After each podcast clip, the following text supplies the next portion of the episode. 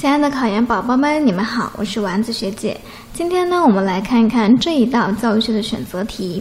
二十世纪六十年代，英国开始改革以文法中学、技术中学、现代中学为主体的三分制中等教育体系，试图消除不同类型学校的学生在升学和就业方面的不平等，大力推动建立了什么学校呢？A 选项统一学校，B 选项国立中学。C 选项中间学校，D 选项综合中学。这道题呢，考察的是三分制中等教育体系的相关内容。在巴特勒教育法实施之后呢，英国形成了由文法中学、技术中学、现代中学组成的中等教育结构。但是呢，由于各种中学的质量标准差异是比较大的，因此呢，引起了社会的争议。